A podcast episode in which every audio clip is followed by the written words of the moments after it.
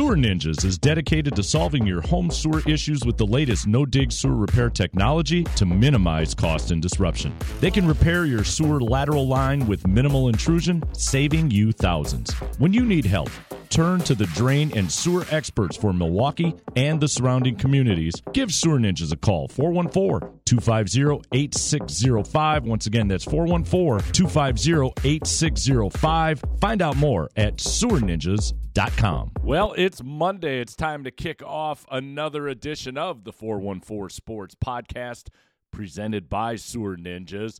Aaron Rodgers finally got traded after the last time we talked.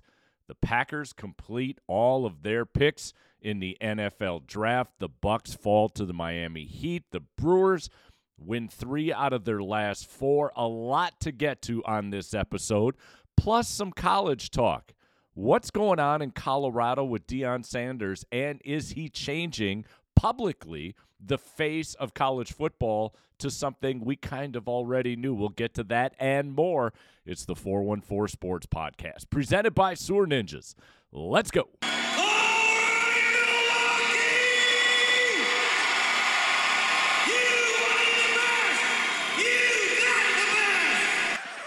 But instead, it's the 414 Sports Podcast, and it starts right now.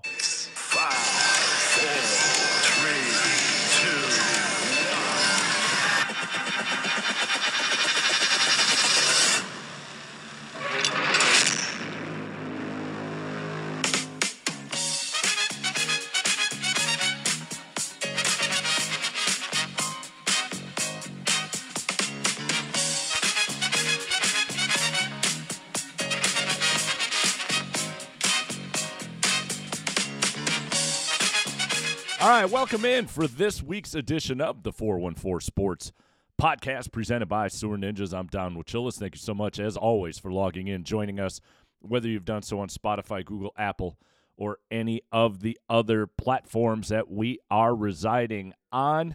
It is the 1st of May.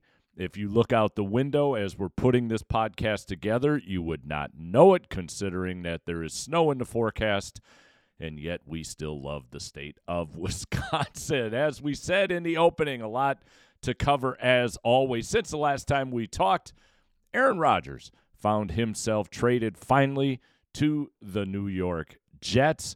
I was hoping that it would happen on draft night, that we would see the Jets get that offensive tackle that they were really, um, I think, hoping for and then they would trade Aaron, and then we would take uh, JSN from Ohio State, the receiver, just to kind of throw a little wrench into things. But that didn't play out. But let's let's take the Aaron Rodgers thing first, as the trade again goes down a day after we put last week's podcast together. The Packers got the Jets first round pick. We swapped from 15 to 13. We got a second round pick at number 42 in the deal. We also picked up a sixth round. And then the big one for next year is a 2024 conditional second round pick. Now, that's conditional on whether or not Aaron Rodgers can play 65% of the snaps, not games, but snaps in this upcoming season. That to me had to be one of the um, oh, I don't know, barriers in having this trade happen a little bit quicker. I think the Jets are deathly afraid with everything that they gave up as far as draft picks go that Aaron Rodgers may play next season and then call it quits. And that to me would be much like what the Rams did, where they sold the farm to win and got their Super Bowl. If the Jets don't get their Super Bowl, they haven't yet sold out in the fashion that the Rams did. And again, I'll harken back when the Rams were in the midst of, you know, getting rid of draft picks and and making it for the now. And again, they got their Super Bowl. So congratulations to them.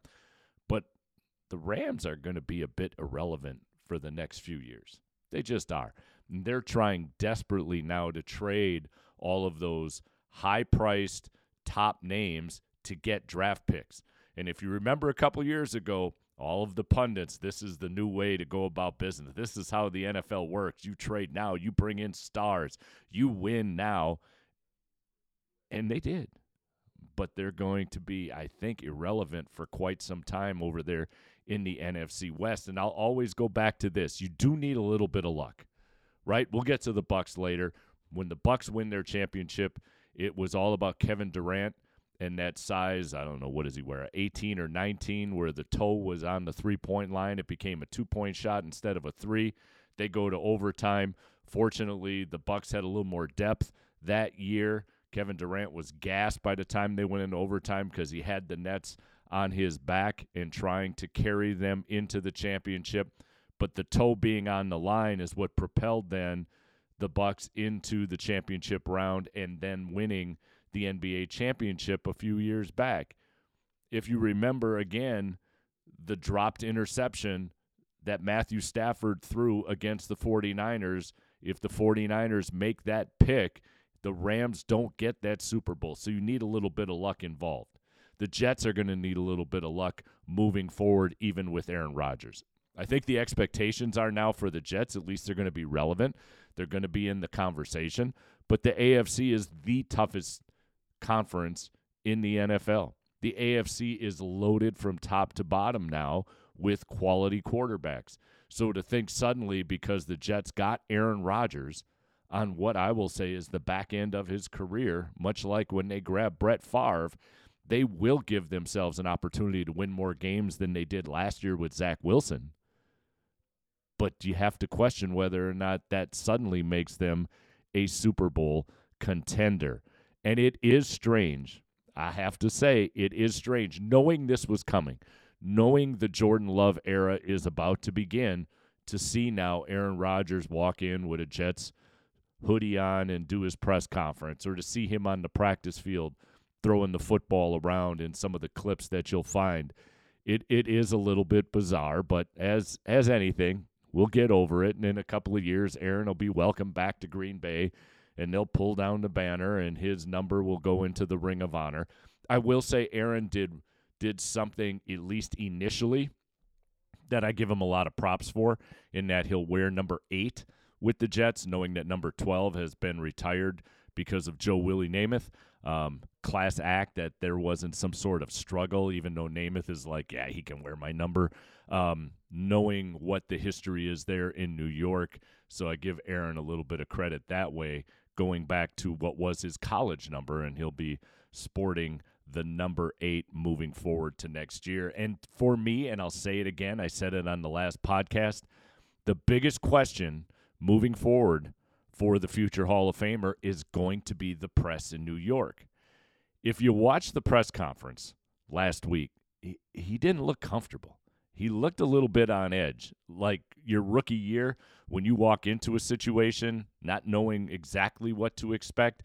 That's the way Aaron looked. And you would think a guy who's played umpteen years already in the league wouldn't necessarily give that type of persona, that that confidence would be there. But as I've said before, the New York media is just a different animal. It is a completely different animal, and everything is fine now Everything is wonderful. The Jets got their quarterback. He can show up at a New York Islanders NHL playoff game and wave to the crowd, and everybody's embracing. Let Aaron have one bad game. Let Aaron try and play words like he did in Green Bay with his vaccination and all of the other things. Let him play words like that in New York, and he's going to get skewered. He just is. And I think that is going to be one of the bigger stories moving forward as Aaron goes to the New York Jets is how he will deal with the New York media and what that will mean. So let's get to the draft. The Packers, it's okay. I don't know what else to say. Like, what do you say about the Packer draft? But it was a typical Packer draft. You know, you have you have the pundits, and it, it was great listening to some of um, the arguments going back and forth about the uh, the young man from Notre Dame, Mayer, the tight end, and listening on day two because he doesn't get selected to the second round, and the argument being about you know we had him as a first round grade and he's the best athlete on the board and then you hear somebody else say yeah but it doesn't fit this team's need and that always becomes the great debate. You hear general managers will simply say, We put everybody up on the board. We take the best player possible. You'll have other teams that will draft by need. Like we have needs here, and so we're going to take the best player possible at that need and go in that direction. And if you're the Green Bay Packers, you seemingly draft for need, but you draft to develop as well. And I think that's just what we have to expect when it comes to the Green Bay Packers. As Jaxon Smith Njigba was available, JSN was available from Ohio State at that 13th spot.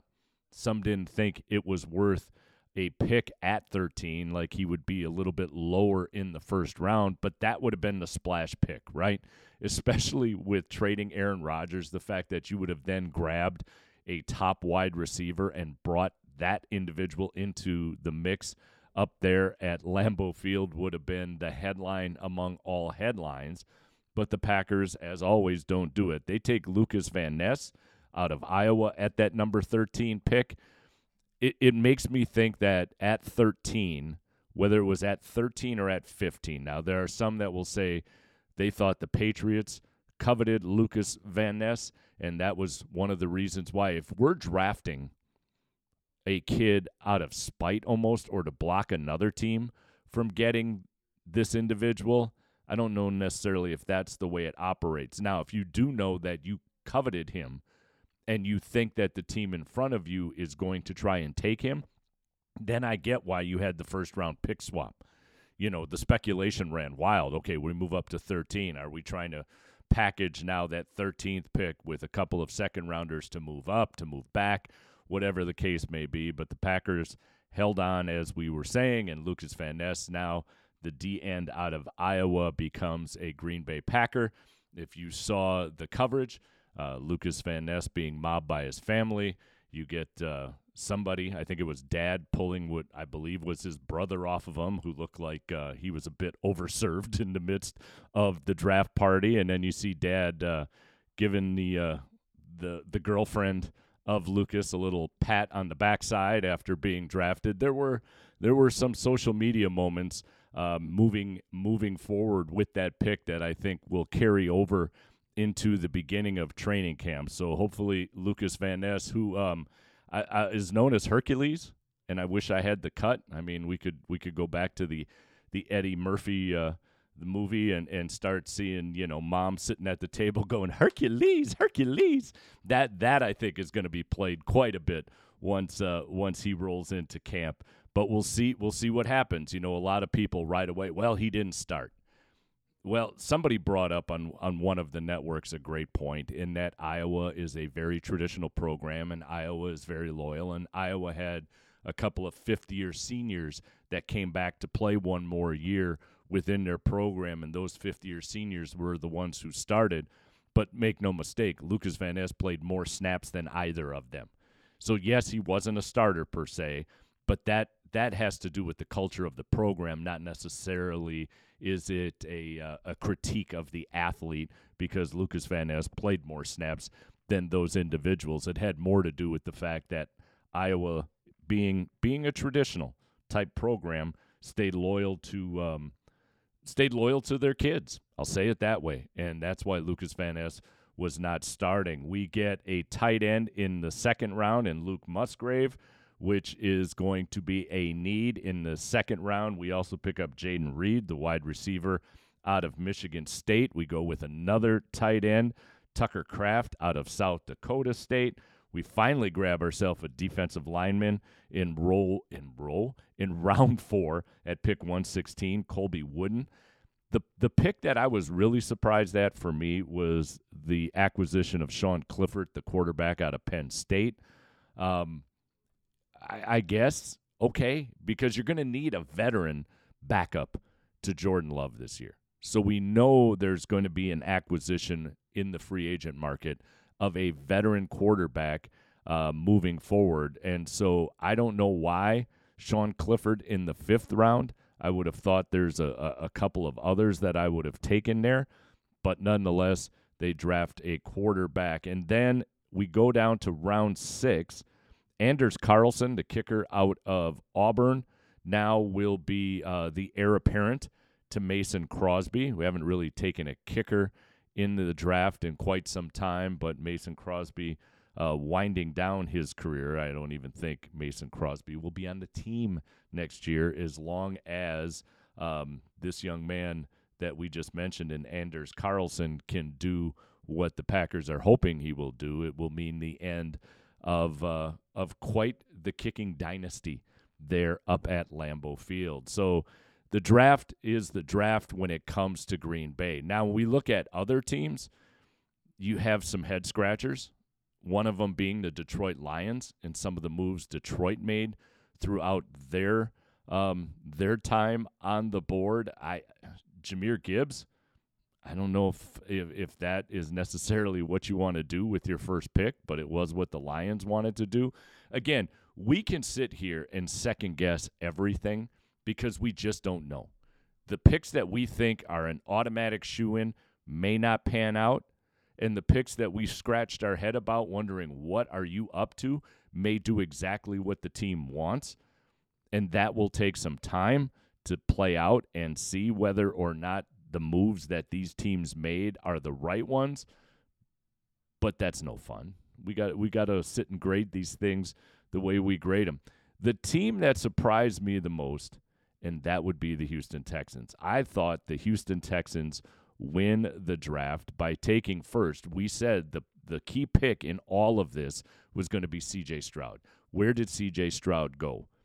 He goes number 2 and nobody had him number 2. There was not a draft board that had him going at number 2 that he had found his way off of uh, off of many and then before you know it they go ahead and trade up to get the third pick and grab Will Anderson. I thought the Texans, as miserable as they've been over the last few years, have now really have found a way to to up their capital within that building and to do some things that will make them relevant in the next couple of years. And let's go back to the Packers real quick. Brian Gutekunst won't say they're in the midst of a rebuild, but if you listen to Brian Gutekunst in the midst of his um, comments after the draft, talked about, well, this is what we're trying to do, right? We want these guys to grow with Jordan Love so that in two years we will have everybody on the same page, so to speak. That's a very politically correct way of saying we are in the midst of a rebuild. Now, no team really will come out and say that because it will turn the fan base off. But when you hear your general manager talk about what's going to take place two years from now, that's code for the Packers are in the midst of a rebuild. So, Packer fans, buckle up. It's going to be a bumpy ride here in year one under Jordan Love. It's not going to be the same Aaron Rodgers just flinging the football around, though last year was a bit um, strange as far as, as the play went. It's going to be a bumpy ride, so it's not going to be the 23 season to measure life on. It's going to be 24. So, you know, if the 23 season, if you if you can win six, seven, maybe eight games, we're going to be okay. It's if we only win two or three that I think we're really going to start to want to jump off ship. And then that leads to the fact that Wednesday this week, the Packers have to make a decision on whether or not they're going to pick up the fifth year option on Jordan Love. Jordan Love is owed 20 million in that option. Jordan Love is going to get it. I mean, Brian Gutekunst gave you the well. It's it's a lot of money. We're not sure. Come on, you're not drafting all of these players who are somewhat projects to be relevant in two years and not keep the young man you've been grooming at quarterback. Now, I know probably from a negotiation standpoint, he can't just come out and say it, but you better suspect that by 3 o'clock on Wednesday, Jordan Love will have his fifth year option picked up, which means next year he'll make north of $20 million, which ain't bad for a young man who has been sitting on the sidelines waiting for his opportunity and his opportunity seems to be arriving. Back to uh, the draft, one team that I think we have to mention that really, boy, oh boy, they, they took the world by storm within the draft, and that was the Philadelphia Eagles. The Philadelphia Eagles, as a team that found themselves playing for an opportunity to win a Super Bowl last year, a, a team that really didn't necessarily have a ton of draft picks high on the board because of their one loss record. GM Howie Roseman just went and got himself Jalen Carter, the defensive tackle who has a little bit of baggage, and yet he was rated extremely high coming out of Georgia. And then the likes of Nolan Smith, I, they just absolutely killed it in the draft. So if they can put the pieces back together with what they had last year and add these new pieces, because I think a player like Jalen Carter will be an immense um, or have an immense impact almost immediately with that team. He's one of those players that you w- that as a Packer fan you wish we would take once in a while, where you know you can just plug and play. Like Jalen Carter is ready to go as of right now, and he'll do a great job there in Philadelphia. And the other one, can can we pick a Wisconsin player just once in our lives um, to see that Keanu Benton uh, went to Pittsburgh? Um, we had a couple. Uh, why can't I think of the the linebacker's name off the top of my head? But we had the linebacker out of Wisconsin, also taken by Pittsburgh the defense at Wisconsin has not been the issue over the last few years with regards to their one loss record or their performance. It has been under Paul Chryst the kind of stagnant offensive mentality that he utilized. It has not been the defense that was captained by Jim Leonhard and his schemes. And the fact that the Packers keep passing when we know they need defensive help on the likes of a Keanu Benton and the linebacker Herbig, then the name just kind of popped in there. Um, I boy, that's a head scratcher. But congratulations to those guys and heading over to the Pittsburgh Steelers, who again had a solid draft. And and you just as long as Kenny Pickett now in his second year can take that next step, that's a team to be reckoned with. All right, we've got to get to it. The Bucks fall to the Miami Heat. The one seed loses to an eight. Giannis made the headlines again. We'll get to it right after this.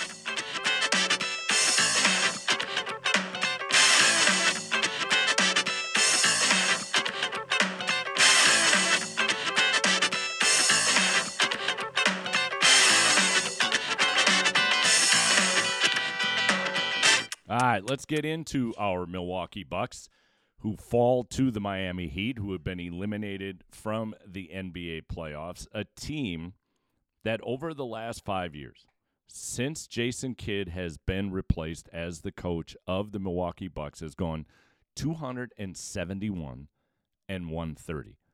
There is not a team in the NBA that has a better regular season record in that five year span than our own Milwaukee Bucks. Unfortunately, it has not translated into the postseason for whatever reason it has not translated that they have definitely found their groove in the midst of the regular season, but once the postseason comes, it has not always translated. Now, we say that as a team that won the championship two years ago, and quite frankly, had they made another run this year, you would have considered the Bucks to be that new perennial powerhouse. Golden State in Sacramento gave us a great first round matchup that concluded yesterday as uh, Golden State, you saw Curry go for 50 um, and get his team and willed them into the second round. They'll now take on the Lakers, but that's a team that's a bit on the backside of the bell curve with some of those players starting to age a little bit. They're taking one last run at a championship, and now the NBA is kind of open is ripe, shall we say, for a new powerhouse. And you thought if the Bucks could make that deep run this year and vie for a championship, that now we would be considered that team. And yet it just didn't happen for various reasons, right? We we've heard that and and and I don't want to use this as an excuse because I, I think I'll wait till next week because it doesn't seem appropriate after learning that Coach Bud lost uh, his brother. Uh, I think it was before Game Four maybe game three, uh, in a car accident, and so there there was a lot going on. I just feel like it's piling on right now, and I'm not going to do what I've seen on social media because as good as social media can be in updating scores and, and giving you headlines and such, it, it can also be that rabbit hole uh, of disparity by some where where they just it, it goes to a level that I don't think it needs to go to. But I think there are some criticisms that can be made of Coach Bud. I just don't know if it's the right time. I, I, I just think in the midst of everything that's taken place, it's a bit tasteless. So we give it a little bit of rest, a little bit of room, and then we'll go ahead and analyze some things, and we'll probably dive into that a little bit next week.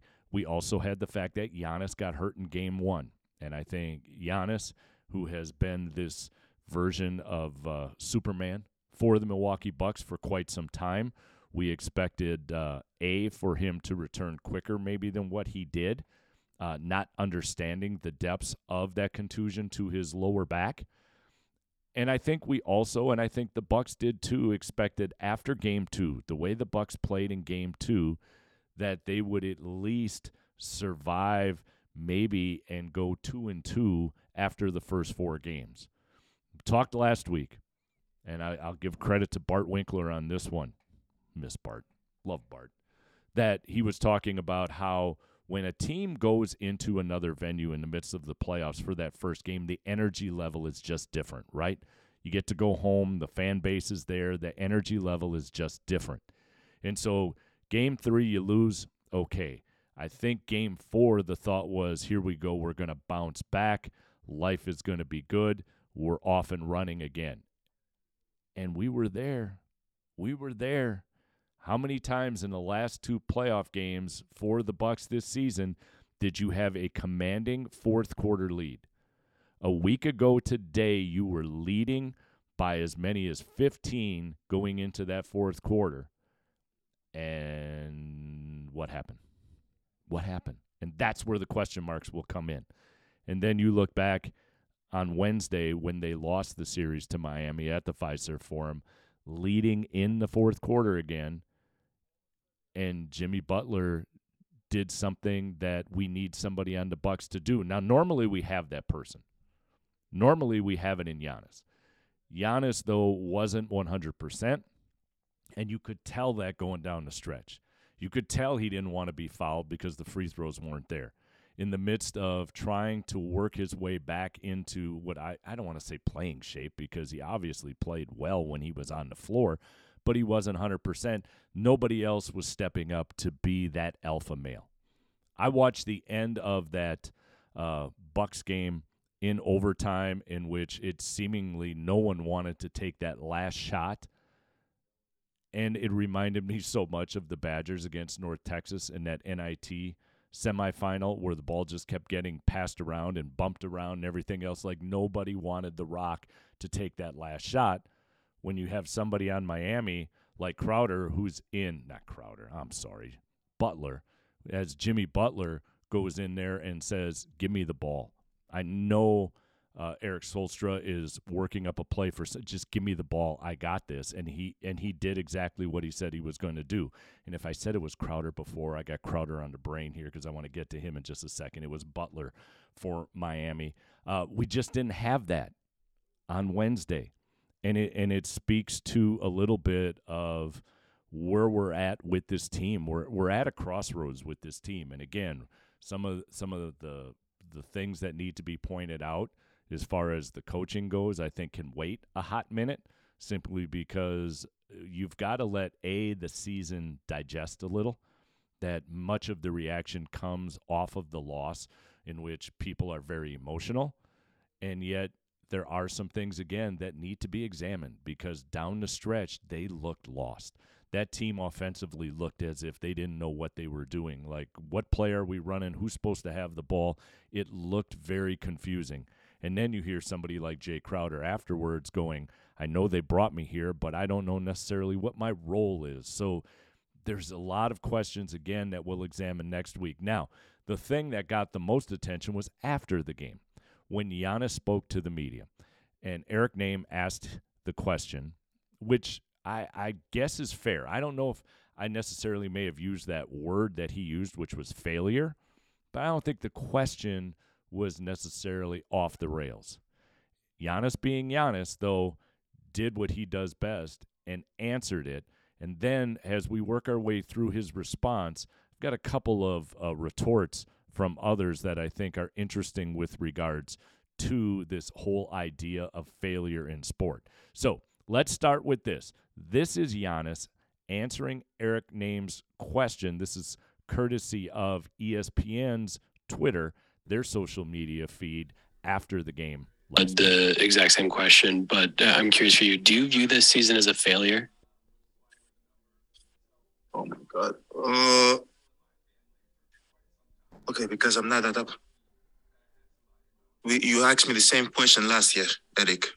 Okay. Uh, do you get do you get a promotion every year on your job? No, right? So every year you work is a failure. Yes or no? No. Every every year you work, you work towards something, towards a goal, right? Which- is to get a promotion, to be able to uh, take care of your family, to be able, I don't know, um, provide the house for them or take care of your parents. You work towards a goal. It's not a failure. It's steps to success. You know, and if you've never, no, no, I don't want to, I don't want to make it personal. So there's always steps to it. You know, um, Michael Jordan played 15 years, won six championship. The other nine years was a failure. That's what you're telling me. I'm answering your question. Yes or no? Okay, exactly. So why are you asking that question? It's a wrong question. There's no failure in sports. You know, there's good days, bad days. Some days, some days you are able to uh, be successful. Some days you're not. Some days it's your turn. Some days not your turn. And that's what sports is about. You don't always win. Some other other people's gonna win. And this year, somebody else is gonna win. Simple as that. We're gonna come back next year, try to be better, try to build good habits, try to um, play better, not have a 10 day stretch with uh, playing bad basketball, you know, and hopefully we can win a championship. So 50 years from 1971 to 2021 that we didn't win a championship, it was 50 years of failures. No, it was not. It was steps to it, you know, and we, we were able to win one. Hopefully we can win another one.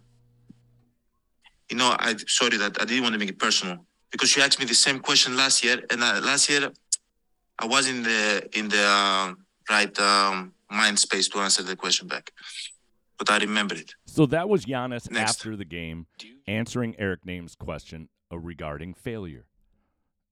And he's right. It's not a failure, it's a major disappointment. But I don't necessarily think it's a failure, especially now when you watch a team like Miami, who is red hot, momentum carrying them even into game one of the second round, in which they just dismantled the New York Knicks. Now, who knows how this is going to play out? But right now, the Miami Heat are playing some incredible basketball. They got into the play-in tournament. They had momentum. They're playing with a level of intensity that the Bucks couldn't match. And right now, the New York Knicks, after one game, cannot match. I don't know what that means if, you know, the Miami Heat will be the best of the East and find their way playing for an NBA championship this year. That remains to be seen. But you name the sport and tell me an incident where teams that were expected to win championships and didn't. The New England Patriots went undefeated a few years back and did not win the Super Bowl. I think it was the Bruins last night, if I'm correct. I hope I'm not wrong in saying this within the NHL that had the best record, lost their series, and now they are out. We've seen teams like the Seattle Mariners, who had an unbelievable regular season record, not win a World Series. It happens. The problem is it happened to us. And when I say us, fans of the Milwaukee Bucks. So your initial reaction is is it a failure? Everybody's going to jump on social media and say, "Yes, stop making excuses." But the reality of sport is that it happens. And Giannis handled it like only Giannis can handle it. Right? He backed away. He said, "You know, Eric, I'm not going to make this personal, but here's how I'm going to answer this question." Now, as fans, we don't want to hear about the fact that you'll come back next year and you'll rebuild and you'll do this and you'll do that because we're in the heat of the moment right now. And so was that team. There were a lot of members of that team that packed their bag and walked out and did not want to speak to the media. And yet, Giannis, being the front man of that squad, was the one sitting at the table fielding questions after what was just a disheartening loss to the Miami Heat and he gave an answer that in the time frame in the immediacy of that loss people didn't want to hear but a week removed, you go, you're right. Especially when you look back at the history books and you go back to a New England Patriot team that was undefeated, that was really knocking on the door of taking the Dolphins' undefeated season back in 72 and wiping it away and being the new um, predominant NFL team to go undefeated, to be the matriarch of the league, and all of the things that come along with it. And they don't get that Super Bowl ring, they lose as well. These things happen. It's why we watch sports. It's why fan is short for fanatic. The only problem is now we have social media and the immediacy, the reaction, the hurt that fans are experiencing can spill over and be a little disheartening. Which is why, again, I want to wait a little bit of time to talk about where this team needs to go and whether or not it means under a new regime as far as the coaching staff goes it's too early yet. There's too many things that have to be examined. You have to take a step back. You have to re examine some things and then see whether or not, in its current state, can you move forward or is it time to make some adjustments? Now, there was one reaction to what Giannis had to say, and that came from Steve Kerr of the Golden State Warriors. Here's what Coach Kerr had to say a day or two after uh, the Giannis interview post game after game five at the Fiserv Forum. This interview is courtesy, once again, of Twitter, but this comes from the Golden State uh, Warriors fan page themselves. What was your reaction to the discussion about failure? And my reaction was just how lucky we are to have Giannis in the league and being one of the marquee stars in the league, not only for his talent but his humanity and his perspective. Uh, he's so right. Um, you know, it, it, are, are, there really 29 failures every year in the league and one team? It just can't be a zero sum game. The other thing is, is, like these guys, I watch our guys every day, and I know this goes on around the league, but these guys work so hard and they put so much into it. And so when you hear terms like embarrassment or shame, like why should anybody um, on Milwaukee be embarrassed or ashamed? Um, that they lost a playoff series. Like they shouldn't. Giannis is right. Nobody should be as long as they put in the work and put in the effort, which you know they did. This is sports at the highest level, and Miami's a hell of a team. Jimmy Butler's one of the great. Uh, Erik Spoelstra, one of the great coaches in the league. You can, you know, say all that stuff, upset and one versus eight and all that these are the greatest players on earth. They're competing against each other, and somebody's going to win, somebody's going to lose. And I just think we're so lucky to have um, a guy like Giannis uh, leading our, our league and talking some sense into people and offering perspective because it's uh, it's a really difficult um, job for these players, especially um, to be in the spotlight and being judged and criticized to the point that. Um, you know that they are. I mean, I, I, opened up ESPN this morning and I saw something like Bickerstaff's job safe. You know, says um, team official. I'm like, oh really? like this guy turned the, the, franchise around. You think about where Cleveland was two years ago. Um, JB is one of the best coaches in the league. He's phenom- has done a phenomenal job, and so when you when you you know you read stuff like that, it's just it's sort of mind-boggling, but but it is the world we live in, and it's we all know what we're signing up for. But it's great when you have representatives like Giannis to try to talk sense into, into everybody. All right, so that was Steve Kerr of the Golden State Warriors talking about Giannis and what he had to say following the game at the Fiserv Forum, and I think I said it was the Golden State Warriors fan page. I meant to say their social media account. I don't know why I went fan page, but I want to give proper credit. That came from Twitter, and it was the Golden State Warriors social media account. Okay, got that put to rest. Now, here's this element of time that I want to get to. And this is why sometimes as fans, social media is great. We can react in the moment, we can ask questions, we can we can wonder why things are happening. But here's what I'm getting at as far as stepping back and allowing things to kind of manifest its way through before we jump on whether or not we're making excuses. We're not making excuses, all of the things that come into play. I want to play a clip from Kobe Bryant, the late Kobe Bryant, right? And we always say that the one thing Kobe had was that Mamba mentality. And that's what made Kobe great. Like one of the things that made Kobe great was not only his skills, his work ethic, but he had that mentality, right? He had the mentality of of a dog that you're just you're not going to outwork me. I'm going to be the first in the gym, last in the gym. I don't care how much talent I have. I am going to make sure you do not beat me at any aspect of the game.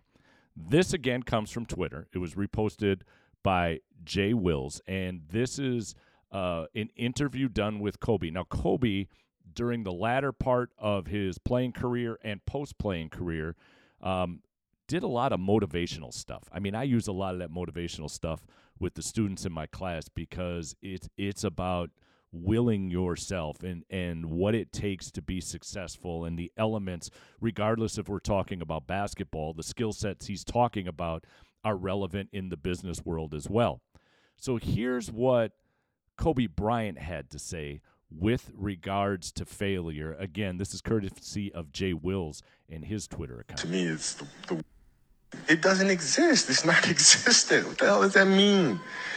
Seriously, what does failure mean? It- It's not. It doesn't. It, it doesn't exist. It's a figment of your imagination. The point is, the story continues. The story continues. So if you fail on Monday, the only way it's a failure on Monday is if you decide to not progress from that, right? So that. So to me, that's why failure is not existent.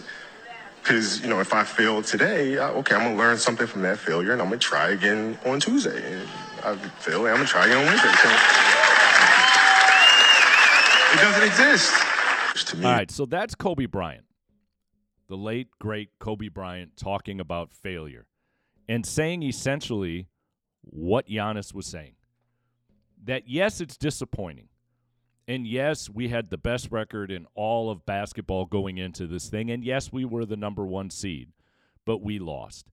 Now, as Kobe was just saying, it is failure if you don't learn from what took place this season if you don't take into account what happened against the Miami Heat and figure out how to fix it, whether it comes from the head coach or the GM, the players on the team, if those elements don't figure out a way to fix what took place in the first round, then it's a failure. But to call it a failure as of right now, no. It's a disappointment.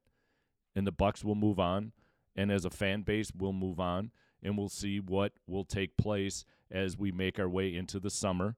We'll get into the NBA draft. We'll see what kind of transactions are made, and we'll get ourselves ready for another season. So, with that, let's jump into after a quick break, after we hear from our presenting sponsor uh, at Sewer Ninjas. Let's talk some Brewer baseball. Again, we'll get into more of maybe talking about Coach Bud and, and the general manager spot and some of the other things and what our perspective is moving forward. But let's digest it again for another week. Let's let's let the emotions die down a little bit and look at it from a statistical and logistics standpoint and not always from an emotional perspective. All right, Sewer Ninjas spot, and then let's talk some Brewer baseball. Sewer Ninjas is dedicated to solving your home sewer issues with the latest no dig sewer repair technology to minimize cost and disruption. They can repair your sewer lateral line with minimal intrusion, saving you thousands. When you need help, turn to the drain and sewer experts for Milwaukee and the surrounding communities. Give Sewer Ninjas a call 414 250 8605. Once again, that's 414 250 8605. Find out more at sewerninjas.com. All right, let's talk some Brewer baseball. Before we get there, the Brewers right now sitting in second place. We'll run through the NL Central standings here to kick off this week, uh, being May 1st with the flurries coming down. Oh, you got to love the state of Wisconsin. But I want to talk about the Pittsburgh Pirates real quick because there was a great story this past week, and it goes to the life of a Major League Baseball player, and especially somebody who's not willing to give up their dream. Drew Maggi um, has played 13 seasons in the minors. Over 1,100 games has this uh, athlete played minor league baseball. Finally gets called up uh, by the Pirates for the first time at the age of 33 to play in uh, the big leagues. Gets his opportunity uh, Wednesday against the Dodgers. Uh, then on Saturday against the Nationals, he gets his first hit um, It was cool to see the uh, the Pirate bench, you know, cheering him on as as he gets his first hit, and and then he goes right back to uh, the minor leagues now. It, it's just baseball is crazy like that. But somebody like Drew Maggi, who's who's not about to give up his dream, who has kept with it, who finally got his opportunity to play at the major league level and collect a hit against the Washington Nationals. Congratulations to him. I just think that was, I thought that was a really cool story uh, making its way through last week. And the Pirates sit in first place. They're 20 and 9. We're a game and a half back, that being the Milwaukee Brewers at 18 and 10. The Cubs in third, Cincinnati in fourth. The most surprising of all of this to me is the fact that the St. Louis Cardinals are in last place. When do you remember the St. Louis Cardinals being in last place, being nine games below 500 coming out of April? Now, again, this is a team that I will consistently say you've got to stack wins now because the Cardinals, kind of like the Miami Heat did to us, they find a way to garner some momentum at the latter half of the season. They make those runs and they make life difficult in the NL Central. But at least as of right now, to see them sitting at 10 and 19, nine games below 500 in last place going into the first week of May, for a Brewer fan and myself personally, a bit refreshing. The Brewers took it on the chin yesterday, and I say taking it on the chin because offensively they couldn't get anything done. Colin Rea, who made his fourth start, pitched very well. Um, finally giving up a home run to to Shohei Ohtani. Hey, hey, Brewer fans, I don't know where you were Friday, but thank you for not showing up. There were only 24,000. Saturday and Sunday's crowd's much better, but it gave me an opportunity to walk around American Family Field and get some great vantage points of Mike Trout, Shohei Ohtani, um, watching those two who are probably the most premier uh, athletes within Major League Baseball to be in town to see them play uh, w- was quite the treat. So the Brewers fall yesterday. They lose three nothing. Uh, the bats, as we said, went cold, but they won uh, a close one on Friday. Took care of business on Saturday. They've won three out of their last four, and now they'll be heading to Colorado. The thing that I think will be the most concerning is what is the depth of this Milwaukee Brewer roster because right now we're seeing injuries to this team like we haven't seen early on in years past. We're seeing um, guys being called up from Nashville, like Tyson Miller, to fill spots because of the fact that some of um, some of those that we thought we'd be counting on uh, throughout this season have been struck by the injury bug, and some of them got off to some really good starts, while others not so much. But nonetheless, the depth of this team is going to be tested, and we're going to see how they react and what moves the Brewers make in order to maintain that depth as we move now into the month of May. But we get out of April. We get out eight games above 500. Again, winners three of their last four as they head to Colorado and it's hard to believe we're already one month into the Major League Baseball season. But to see the Brewers playing the way they are overall, yes, we've we've hit some we've hit some patches where they didn't play necessarily up to what we hope would be their normal capabilities. But in an 162 game season, those things happen. They've rebounded, and now we'll see as they head to Colorado what takes place as they move through this week. Before we close out this episode, I want to talk about Deion Sanders and the University of Colorado because I think Deion is doing something that will now rear maybe I don't know if I if I could call it its ugly head, but Deion is just putting it out there and it's going to be more of the norm moving forward I think than what college football has been in the past. And I think it's making some people uneasy, but Deion's doing it in a way that only Deion can do it. We'll talk about it here as we get ready to wrap up this week's episode right after this.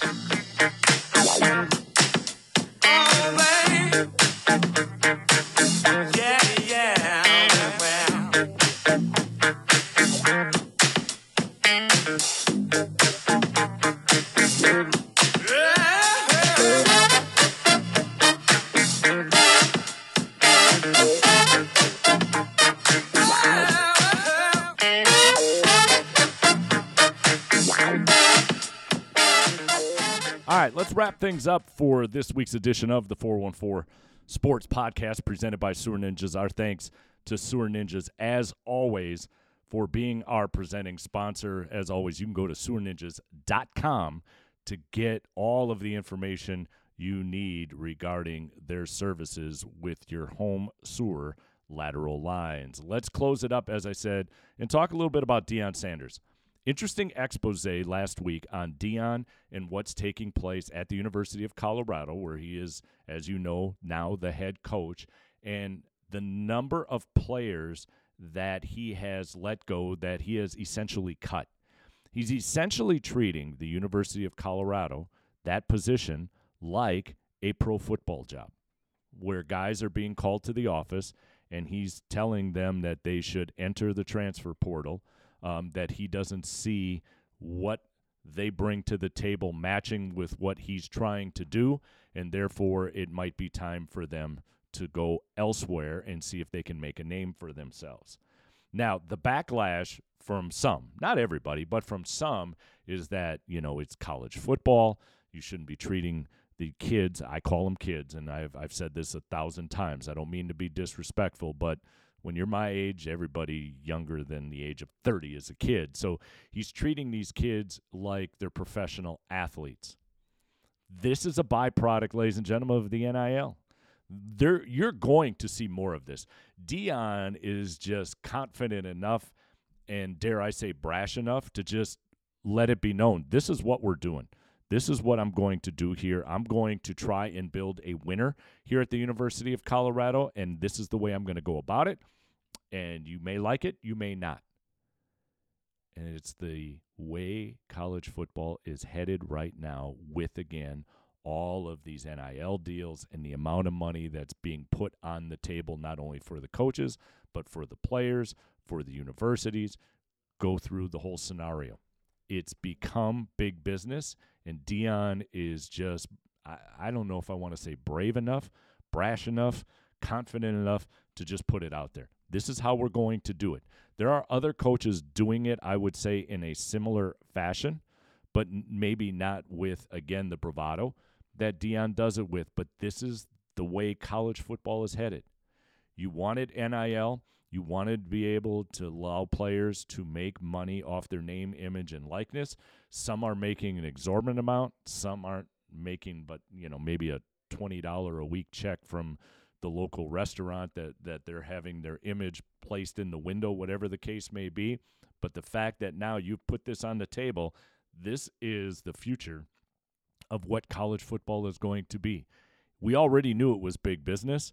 Deion is just taking big business and putting it in front of us. And some people are going to immediately push back and say, This is not what I wanted from my college football um, viewership experience, however you want to phrase it.